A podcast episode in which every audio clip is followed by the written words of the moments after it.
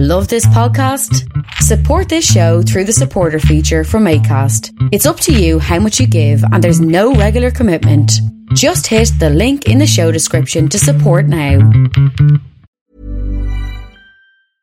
Hey, I'm Ryan Reynolds. At Mint Mobile, we like to do the opposite of what Big Wireless does. They charge you a lot, we charge you a little. So naturally, when they announced they'd be raising their prices due to inflation, we decided to deflate our prices due to not hating you.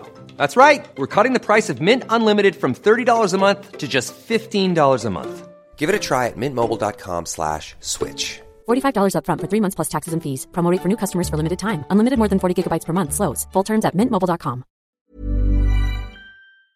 One. Him. My guest today is none other than Robin Cormack, who has written a book, Byzantine Art, which I'm trying to hold in front of me here. Yes. And I must say, you have chosen some uh, beautiful photos in this uh, book, and I, I want to start with it's it's a while ago since you wrote the book now, but uh, when you chose photos for this because Byzantine art, is qu- there's quite a lot to choose from. I believe was it difficult to find the right photos for your book to choose? Um, sorry, you have to say that again. That Was it wasn't- it difficult to find photos to pick from Um, to put in your book? Yes, if you're an art historian, your biggest problem in life is always getting permission for photographs, particularly as museums and other places charge enormous amounts.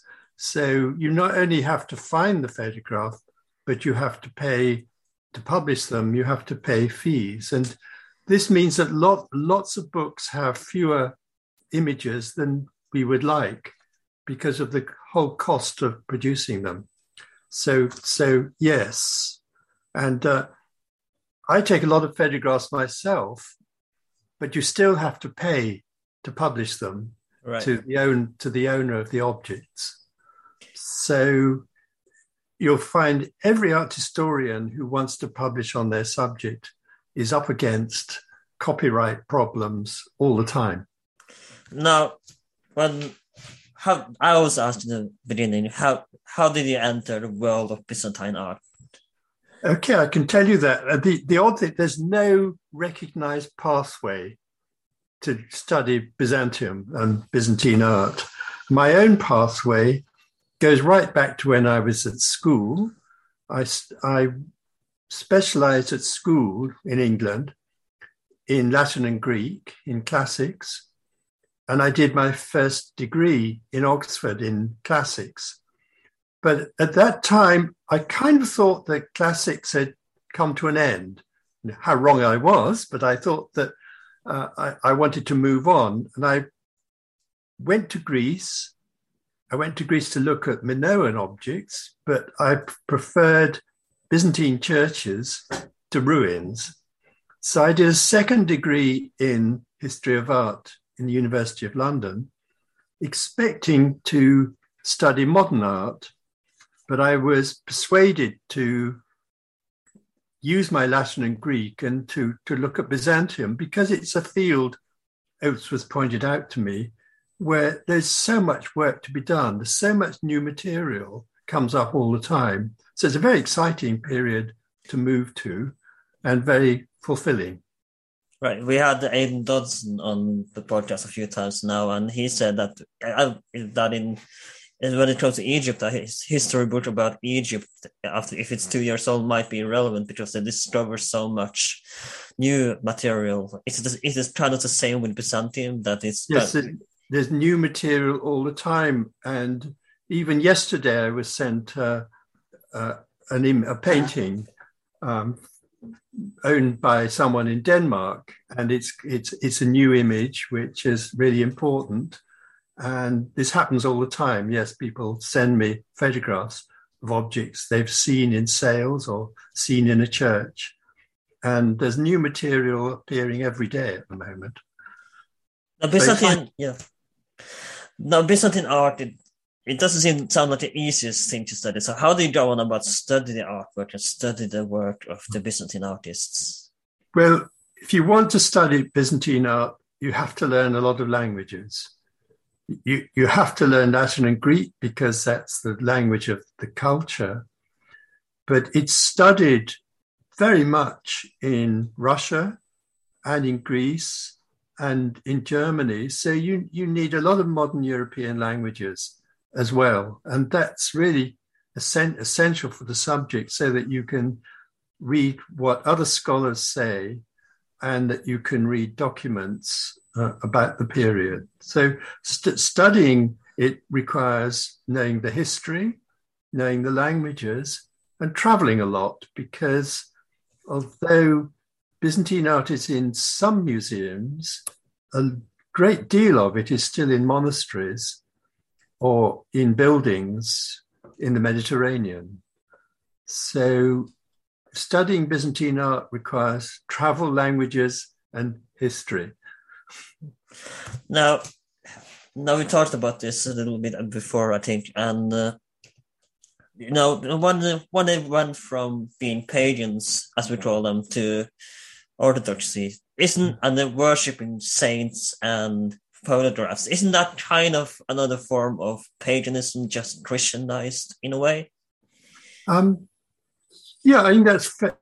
I mean, most Byzantine art that we have is religious and it is therefore Christian. And it grew up in the Roman world. And the artists moved from painting pagan imagery into Christian imagery. So there's an absolute overlap between the two worlds of uh, antique art and early Christian art. The, the artist moved from one area of religion to another area of religion.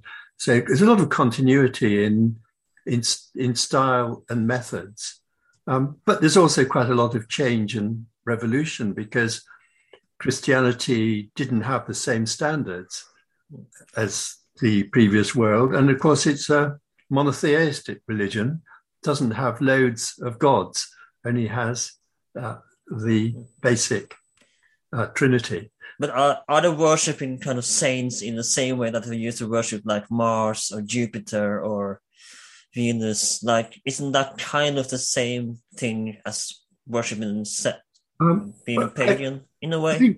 Some people might say this. It, it's straightforward. I'm not sure it's as easy as that. I think it's a bit more complicated. Um, so that it, it's true that you might imagine that St. George relates back to some pagan god, but actually, the stories about St. George. No, no, no, that they like that. I mean, different. like they. Uh, I mean that they worship him as if he was a god. Like, is isn't that kind of the Orthodox to what that they worship their saints? The no, same, almost the same as the uh, gods. No, um, you did. Uh, that's the wrong vocabulary, quite. You don't worship, you venerate. Hmm. Veneration and worship are different. So you respect saints, and if you believe in the afterlife, then the saints are in heaven and they can act on your behalf. They hmm. can plead your case for what happens to your uh, soul after death. But that's not worship. That's that's slightly different. Right. Because for me, who is not in not don't have much knowledge about the the Eastern Orthodox world other than what I read in Byzantine history, it's it just does kind of seem similar to paganism for me, as I, as I said. Um, well, it's it, remember that um, you, you say the the Orthodox world, but in, in the early Christian world, it was the same in the East and the West. So there was no distinction between Catholics and the Orthodox. And the whole Protestant world is something that comes along much later. Um, so I think there, there, there was right, which also the Great Schism in 1025, I believe. Um, the schism was 1054. Yes. Um, but that wasn't really deep. The it, it, it, set up banners, but Eastern the, the Catholic Church and the Orthodox Church moved slowly apart. It wasn't a sudden change in 1054. It was a, a movement with different emphasis in different ways. Mm. And what was the kind of like when when it comes to Byzantine artists? Because the art is quite beautiful in Byzantium. If you look at the Eastern Orthodoxy from the era, it's really marvelous. As and as I would like to refer to your book here, where you see some beautiful painting, painting, painted by the Byzantine artists. Was his status to be? Was it a well well, good job if you became a Byzantine artist. How did and how did you become a Byzantine artist? Because you do touch on that in your book as well. Hmm. Um, the status was was certainly not great, and so we actually know rather little about Byzantine artists. What information we have suggests that it was really a trade that you learned from your father. It was a father son business, so that an artist would learn quite young, usually in his father's studio, or move. What was different is that an artist certainly had to be literate. They had to know the uh, the stories they were illustrating, and they had to write uh, inscriptions on them. So, from that point of view, an artist, I think, was always separate from normal society. And they traveled a lot to move from one place to another to, to produce their works. It's not until the period of the of the Renaissance, of the Italian Renaissance, not till the 14th or 15th century, that artists actually sign their works, and uh, and we know a lot about them. And we know the first artist we know a lot about is a Cretan artist, Angelos, and we know because he wrote his will in uh, in the 1436, and he set down what he wanted to do if he died, what would happen to his uh, uh, studio, what would happen to his tools, and so in his case, we can see he has quite a high status in Crete. But that's the first artist we have any real information about.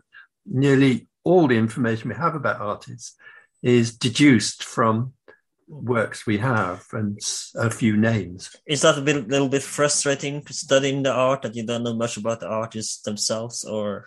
Well, it, it makes it very different from a lot of Western art studies. And you know, whereas in the West you have Vasari and biographies of artists, you have nothing like that for the Byzantine world. So it's different. But then that's probably true to some extent of antiquity as well. But certainly artists are mostly anonymous. Mostly we don't know their names. So, and when uh, what is it the art in Byzantine world is did the Europeans get inspiration from them, or is there is there any inspiration from European art in the medieval era that resembles Byzantine art in the, at all, or is it all separate? Certainly not separate. And uh, I mean, up, up to the 13th or 14th century, there was a lot of interchange, and particularly Italian art looks like Byzantine art, a lot of knowledge and movement. And particularly in the early Italian Renaissance, there's an imp- important influence from Byzantium. We're, we're kind of misled again by Vasari, the, the, the historian of, of Italian art, because he was fairly nationalistic and he wanted to claim that all great art was made in Italy. So he played down Byzantine art but we, we know from our, our studies that artists like Duccio learned an enormous amount from Byzantium and copied Byzantium. Some people even think Duccio went to Constantinople. So there was a, a lot of interchange throughout the Middle Ages and into the Renaissance. But then uh, from about the 14th century, it diverges. And certainly Orthodoxy wanted to seem a different form of Christian art from the West. And that, that's seen the simplest term in that icons, which became so important in churches, are always painted in egg tempera, Whereas in the West, in uh, in Italy and, and the rest of Western Europe, they introduced oil, and oil gives you a different way of uh, painting. And actually, it's not so permanent. icons painted with egg tempera as the medium are extremely long lasting, much longer lasting than oil paintings, which have to be touched up much more often. It's um I think again I believe you touch upon this. So when when we see record photo photograph of saints or emperors or aristocrats, are they reckon can we believe that this is what they look like, or are they accurate in the recognition of the people, or are they just trying to resemble a certain idea of the people? Well, try to portray. Yeah, I, I'd say symbol, but since we don't know what any of these hmm. people look like.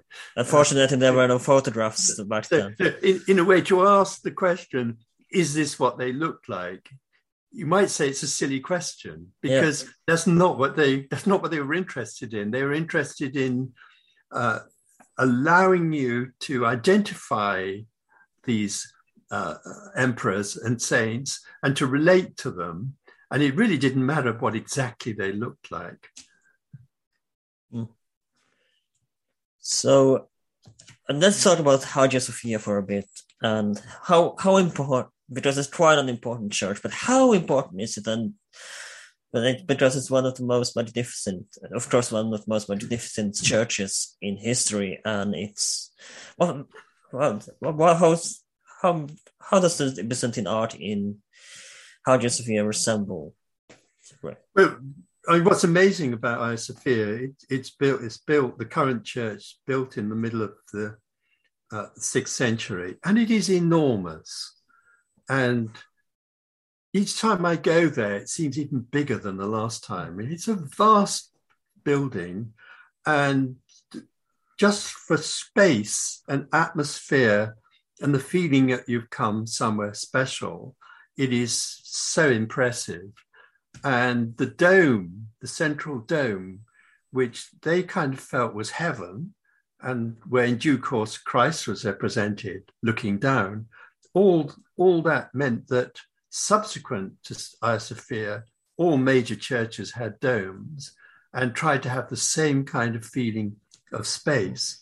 What's odd about the sixth century church is it had no, it was, it was built very quickly in about five years. Mm. It had mosaics, but there were no figures. It was entirely surrounded by crosses. So you went into a sacred building full of crosses, full of the, the presence of God, but not the uh, figurative actuality. And the mosaics with figures in were only introduced from the ninth century onwards in bits and pieces. And so at that time you could then look up and see the Virgin Mary, you could see Christ, you could see saints, and you could see festival scenes. But all that was added to the church slowly, it was continually developing.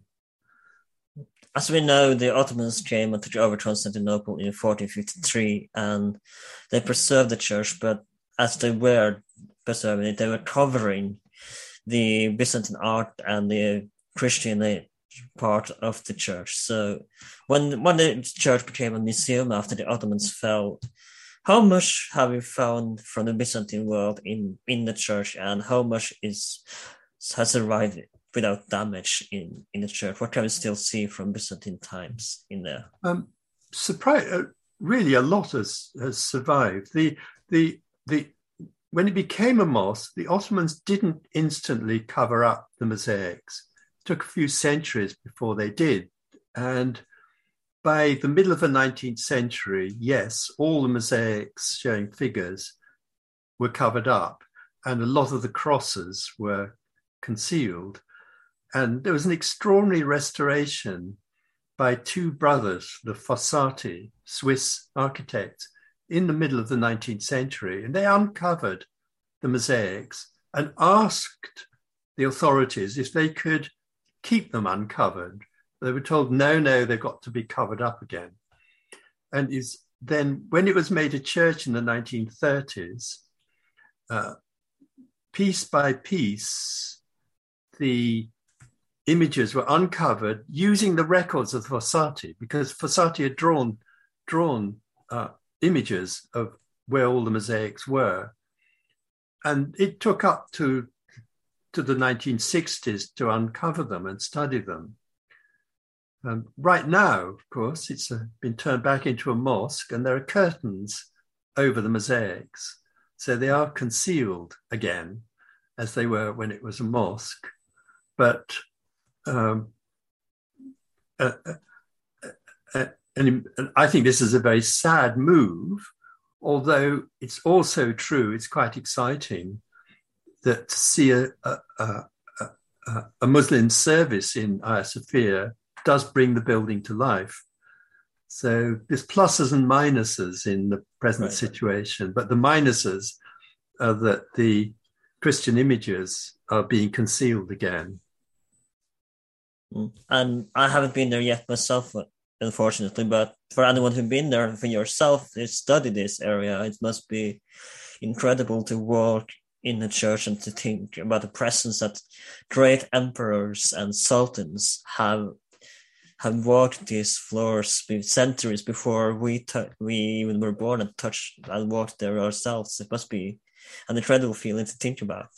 Well, the the, the, the mosaics are amazing. And I, I've studied particularly the so called Deesis mosaic, which shows Christ in the center, the Virgin Mary on the left, and John the Baptist on the right. And this was put in the church in 1261 by the emperor. And maybe at the bottom, which is missing, maybe his image was there too. And the, this, this mosaic is just like a painting, and the figures are almost alive. And then it's that style which Duccio and the Italian artists knew about and copied. So to me, the, the, the Deesis mosaic is absolutely extraordinary to see. It's in the gallery and you see it uh, close to. Hmm. Another thing you, that you touched, have a little paragraph of is, and I found this fascinating because, as we know, the Roman, the Byzantines used the Roman calendar. So how they go on about dating the Byzantine art that you find out that oh this was here in the May six seven seventy perhaps for example or ten seventy one for use an example. How do they go about dating Byzantine art? Well, well yeah, the the uh, the literal way of doing dating is uh, quite different from ours because it works from uh, the dates from the creation of the world. And they thought creation of the world was in 5508 BC. So they counted from that. And so you have to convert that into modern dates. Also, the year began on the 1st of September. So technically, when you see a Byzantine work of art with a with a date on it, it will not look anything like a date you're used to. It will be something like 6,000 and something. Mm. And you have to uh, transcribe that into uh, modern modern dating. I don't think I don't think many read Byzantine history as from books second second hand uh, writing think about that necessarily that this is not what was 1071 for us necessarily wasn't that it was the year 6000 for them. That's right. So the millennium comes at a different time and so yeah. on. Yeah, yeah. And another part you dedicate quite a huge amount of your book to is the churches in Sinai. So what what is the importance of the churches in Sinai? Church of the Sin, Sinai, the Sin, in the Sinai oh, Desert. Sinai. Um, I mean, Sinai is where mm, I've been doing my recent research. The, the, the monastery was built by the Emperor Justinian in the middle of the sixth century. So the same emperor that uh, built Hagia Sophia, he built the monastery right at the edge of the empire on the borders uh, of the Roman world, as they, they called it. Um, and it was believed to be on the site where Moses stood in front of the burning bush and when Moses received the law. So pilgrims had been going there since the fourth century, But from the sixth century onwards, it's been a place where Orthodox monks have lived, uh, pilgrims have come, and the church, when you arrive there, you know, after a long journey, and most people went, say, from Jerusalem, it's 21 days by road from Jerusalem in, in the Middle Ages. You would see a mosaic of the Transfiguration, and you would be present at services which go on most of the day. The purpose of this monastery was to say prayers for mankind day and night. And the pilgrims brought art with them, and Justinian sent works of art. So, in the monastery storerooms and in the church, there are paintings from the sixth century onwards. And they're some of the best paintings that we know from the Byzantine world. So, uh, you arrive at the end of the world and you see paintings made in the center of the world, which have moved there. Right. And so then another extraordinary thing about the church as well is that it got the hand of the prophet. That means no nobody can touch the church. If I if, if I remember correctly. That's that's right. They they they they they have a document. They also in the 12th century built a mosque inside the monastery's terrace. So it's the site is not only sacred to Christians, it's sacred to Muslims, and of course, it's sacred to Judaism as well. So pilgrims come from the three great Abrahamic religions. They all come to Sinai. Just do they, do they still have the document in its original form, or is it lost, or is it still preserved? They still have that. They still have. They still have the document, because what a lot of people, what, the pilgrims do when they come to Sinai is the majority of pilgrims climb up the Moses mountain up to the, uh, it's about a two hour climb. They go at dawn, and there's a little church right at the top where it's thought that Moses received uh, the, the Ten Commandments, law. So pilgrims arrive in the monastery at midnight, climb up to the top of the mountain, then come down to a service in the church where they uh, venerate the relics of St. Catherine. The, the, the, the relics of St. Catherine appeared mysteriously in the 12th century. Originally, the church was dedicated to the Virgin Mary, so it was the monastery of the Virgin Mary. Since the 12th century, it's been the monastery of St. Catherine. And that brought in a lot of Western pilgrims during the Crusades because St. Catherine was very popular as a saint in the West.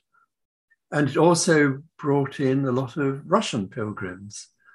So the name Catherine has uh, made it a center not only for the pilgrimage to the sites of Moses and to the Virgin, but also to St. Catherine. So it's an enormously uh, sacred site for Christians, Muslims, and Jews. Right. And another similar church kind of important to history, I would say, or not church, but monastery, is the Mount Athos. Where I, I believe that's the closest we can come today to, to the Byzantine world because they still upheld their practices and still, there is still to this day, there is no woman allowed in, in that monastery.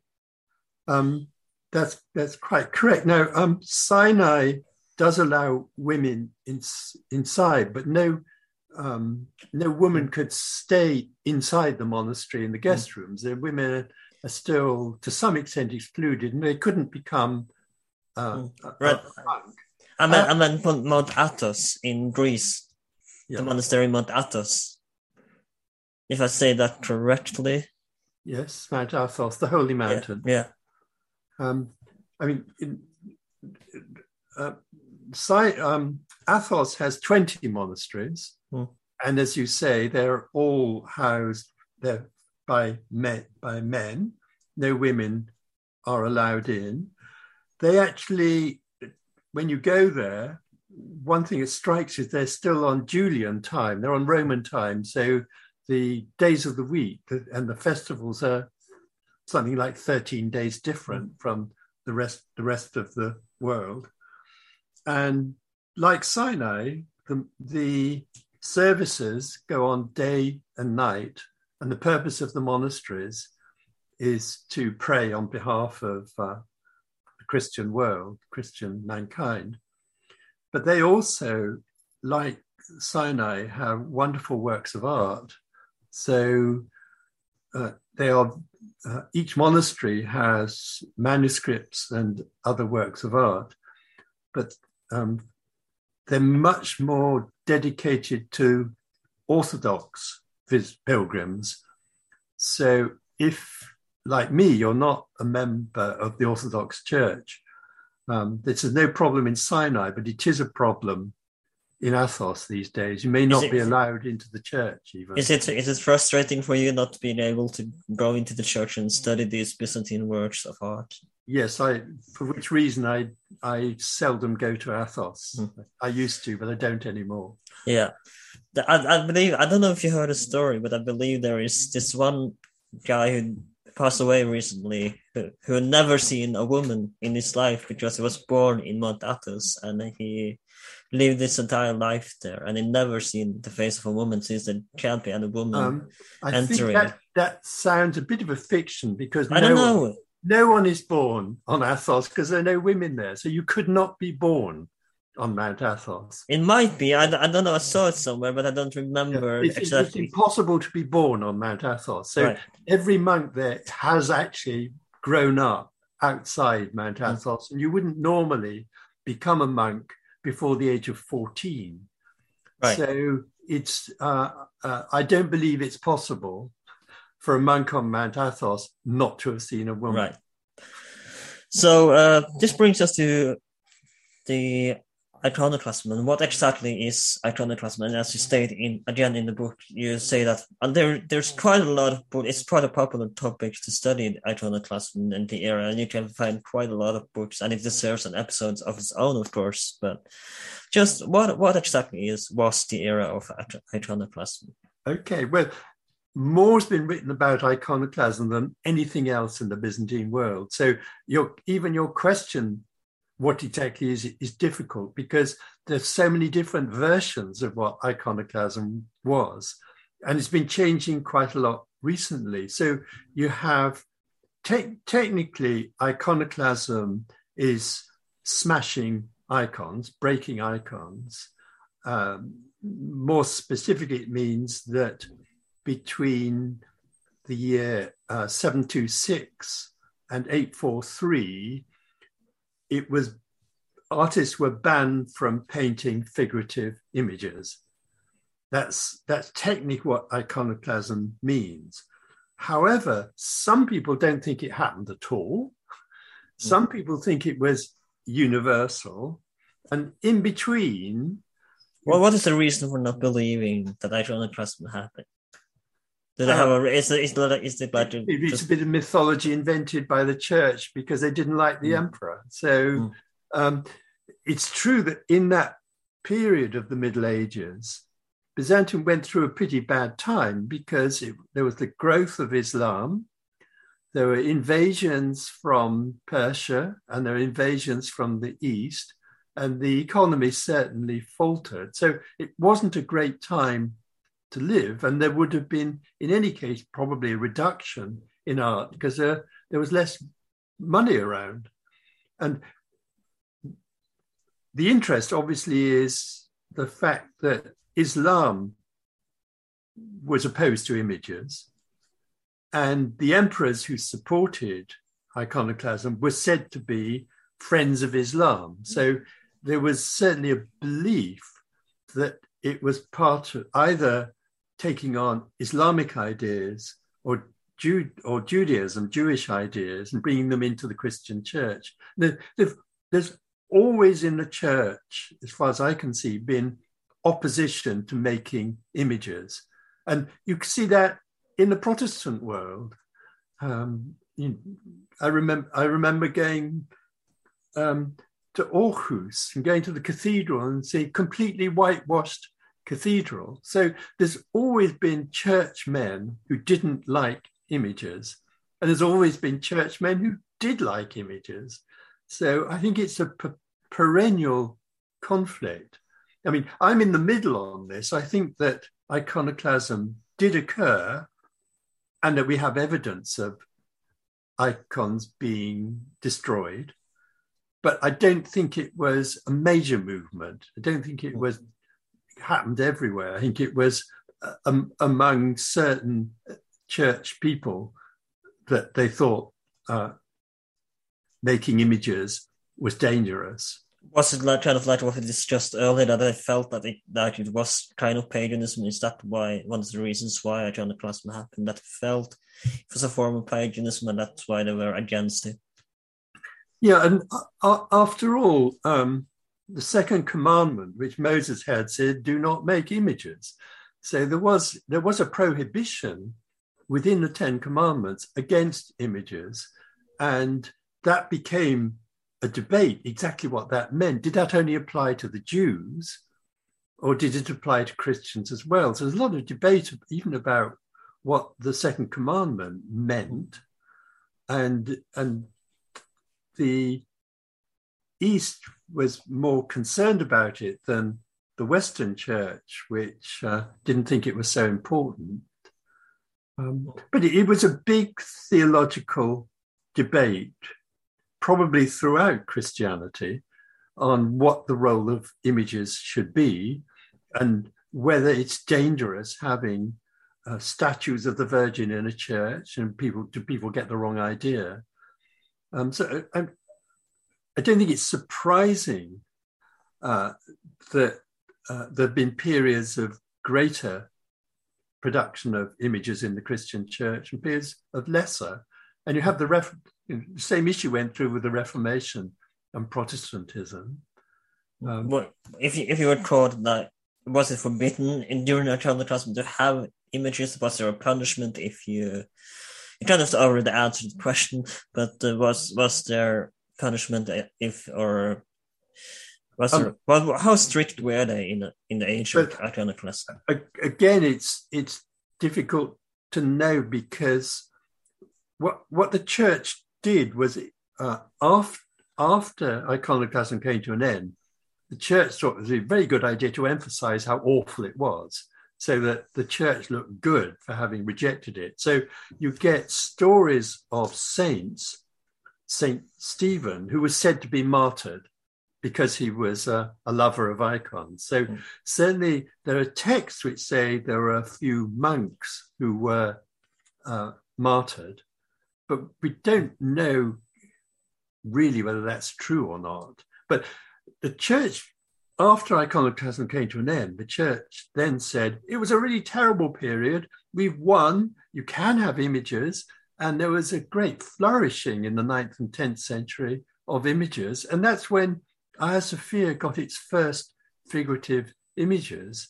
In Hagia Sophia, the first mosaic in the church which was a representation of the Virgin Mary and child, which was put up in 867, it says this replaces images thrown down by the iconoclasts.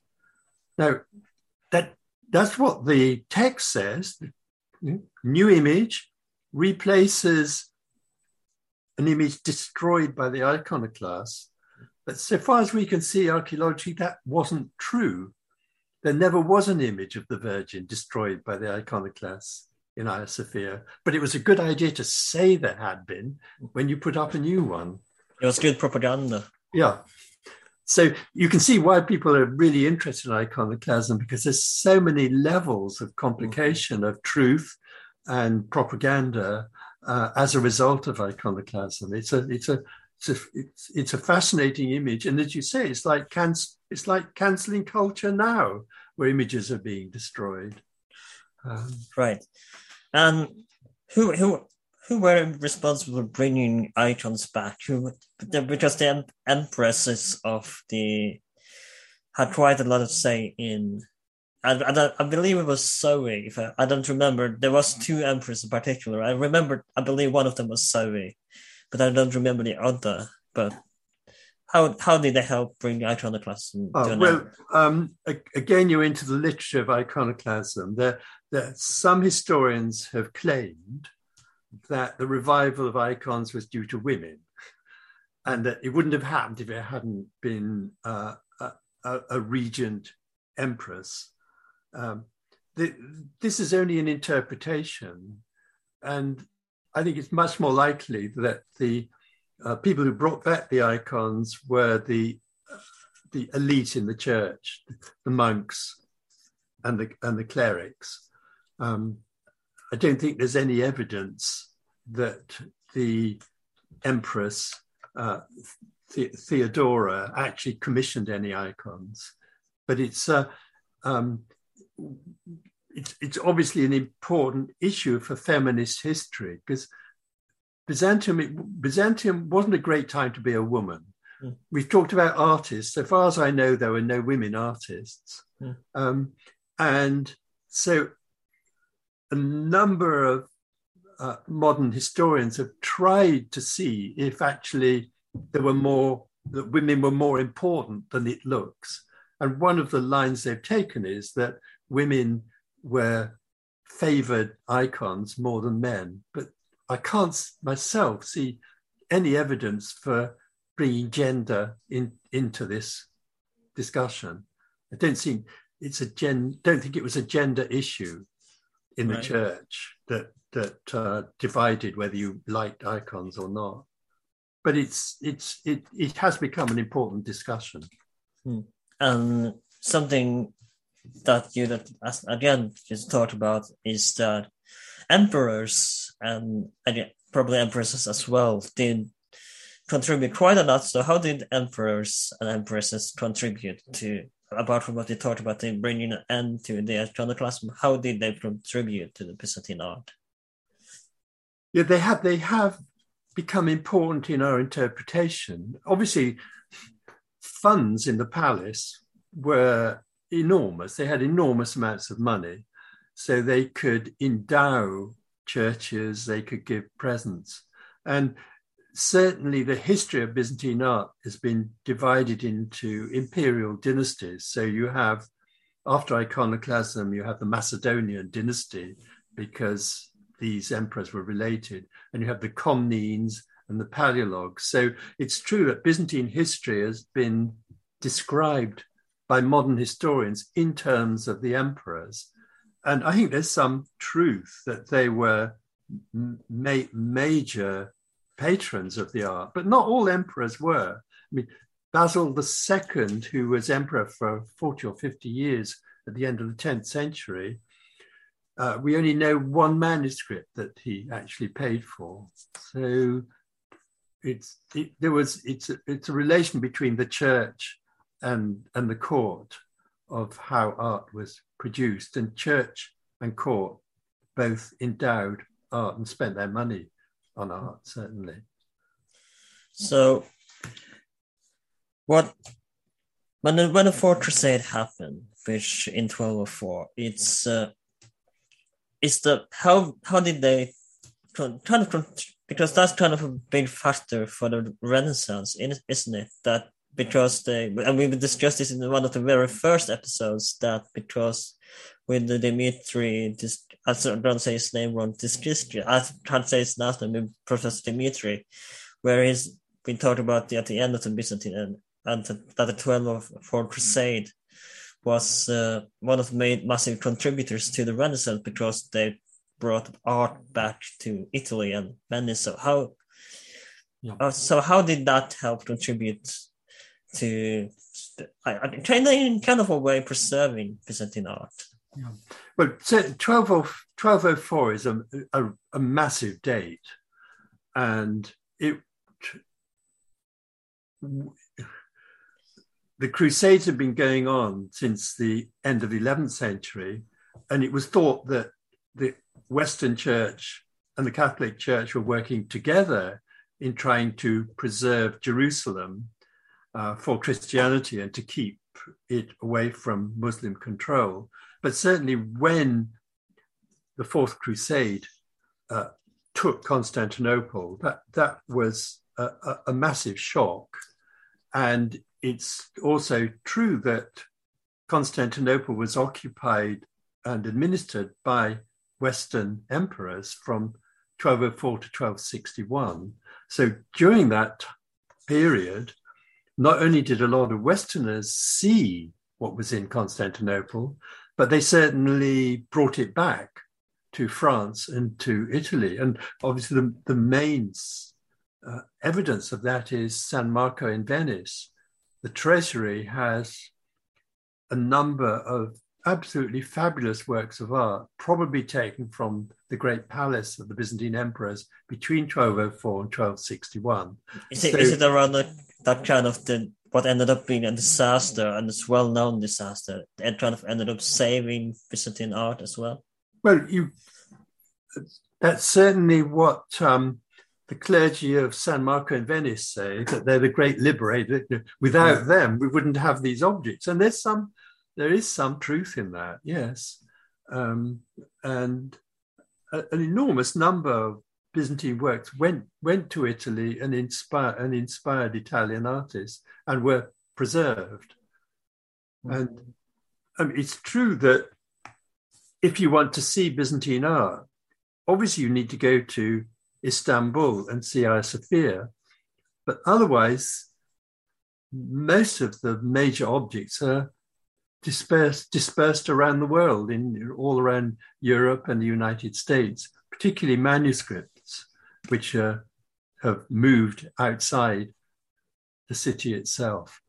I'm going to draw a limb here and uh, ask, ask if, if I wanted to find original Byzantine artwork for my personal collection, if I had one, how how much would that cost me if I and how difficult is it to get original Byzantine artwork for your living room if you if you wanted it?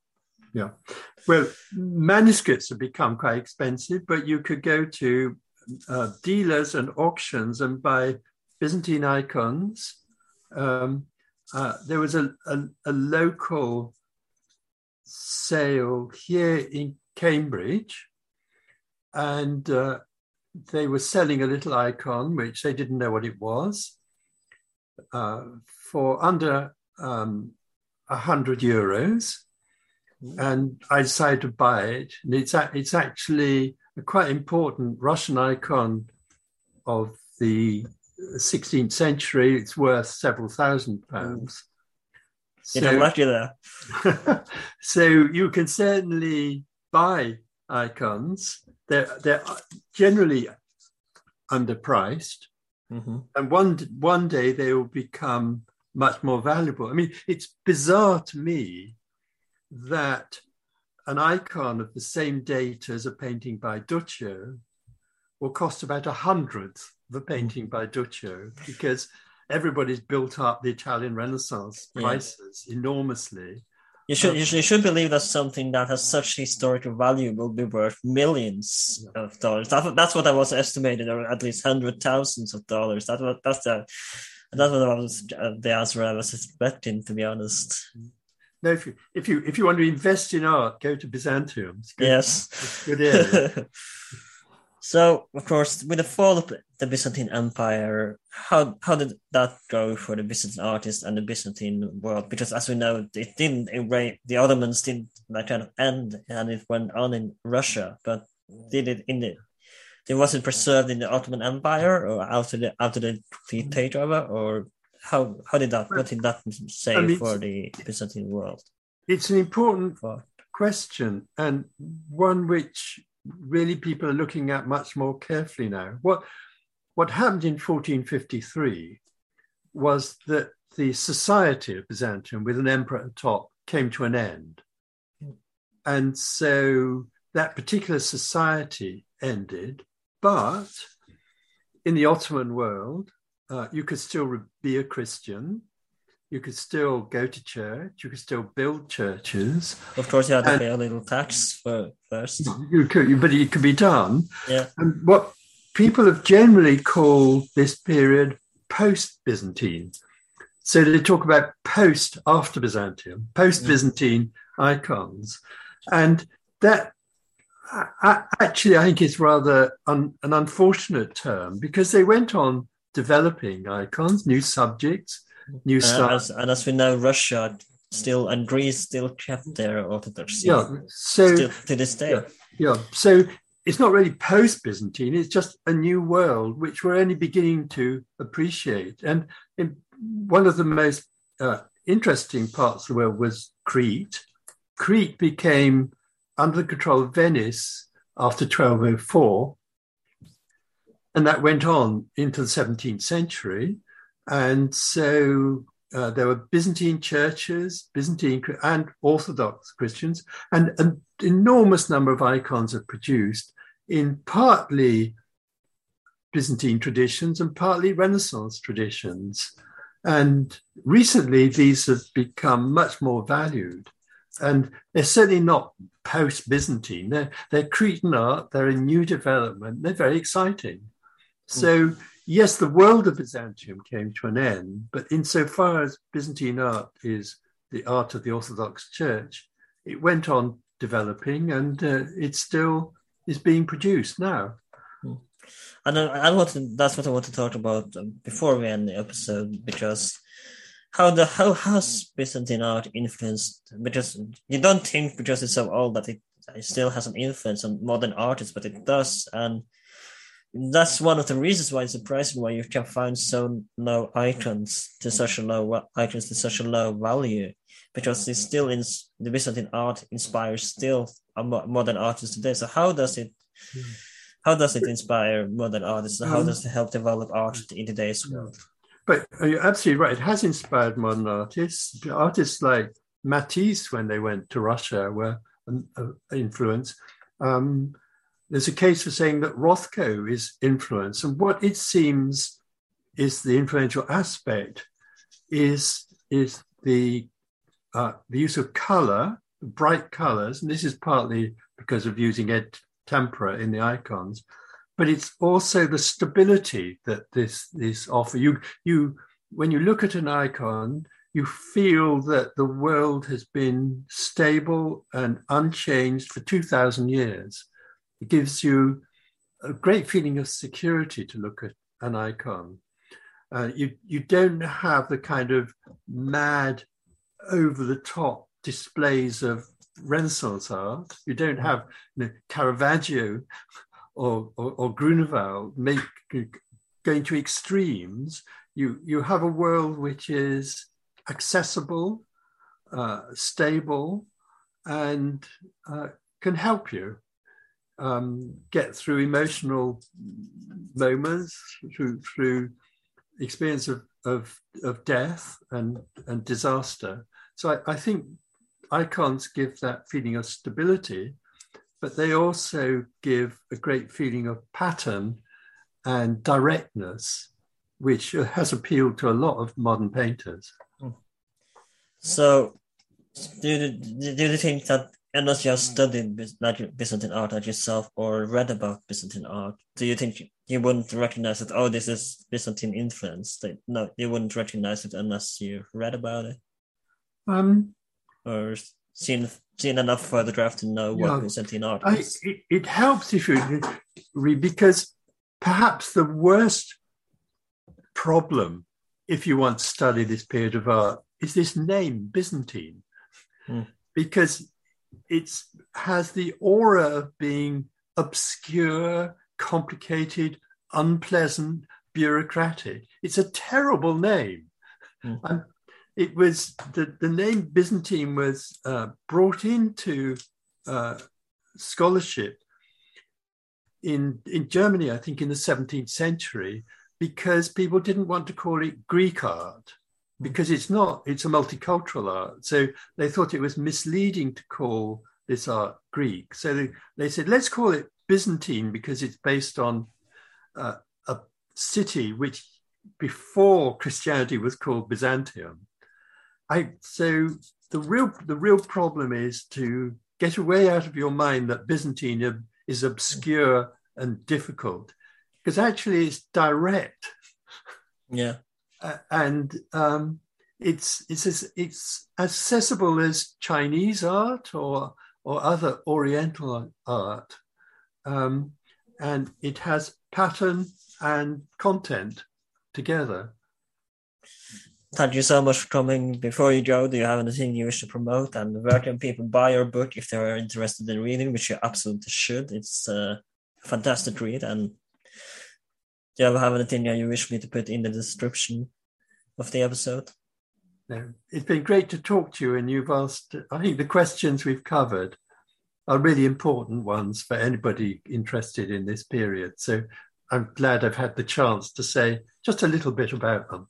I'm glad you actually, I'm glad you took the time. Uh, we are this has been well that aged well. My name is Alan. We are available on social media on Instagram under well that aged well, TikTok even and well that aged well too. And we are on YouTube, Spotify, Apple Podcasts. Please consider writing a little review if you use an Apple Podcast. It will help us out a lot. My name is Alan. This has been well that aged well, and I'll see you next time. Please like, share, and subscribe to this podcast.